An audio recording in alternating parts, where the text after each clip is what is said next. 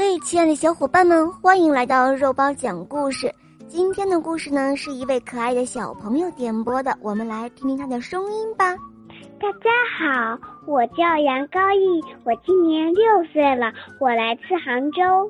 我喜欢小肉包童话，我的同学是叶天使。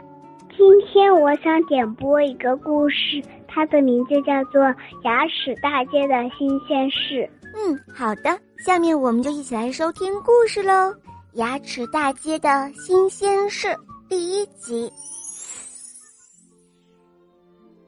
牙齿大街又是哪里的街道呢？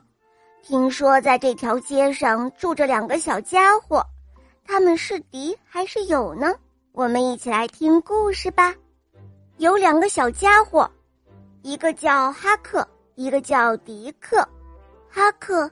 住在迪克的隔壁，牙齿上的牙洞就是他们的家，房子都是兄弟俩自己动手修建的。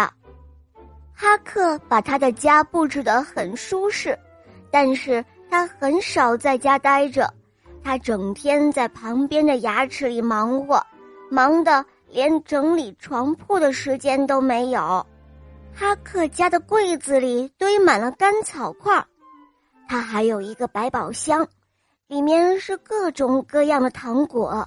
这些糖果原来都是粘在牙齿上的，是哈克辛辛苦苦的把它们搬了回来。哈克是一个工作狂，百宝箱里的糖果堆成了小山，他还不休息。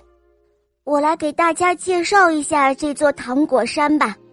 黄色的是柠檬糖。棕色的是咖啡糖、巧克力糖，橘色的大块的是香橙糖，紫色的小块是香芋糖。至于那些白色的，很明显是饼干上的白糖嘛。这个时候，迪克正坐在摇摇椅上休息，他刚完成了一项大工程。看啊，一个全新的入口出现了。那就是迪克家新储藏室的入口，入口的门帘也已经缝好了，就放在桌子上。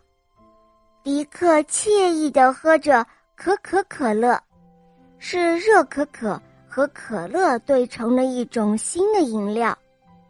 为了保证自己随时都能够喝上这种饮料，迪克还设计了一种管道装置。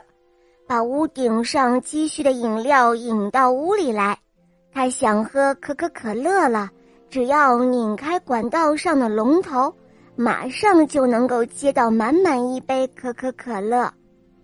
他在摇椅上摇晃的时候非常小心，生怕心爱的饮料洒出来。就在右下方有一张示意图，大家可以在上面清楚的看到。饮料是如何流入房间中的？好了，宝贝，这一集呢就讲到这儿了。我们还有第二集哦。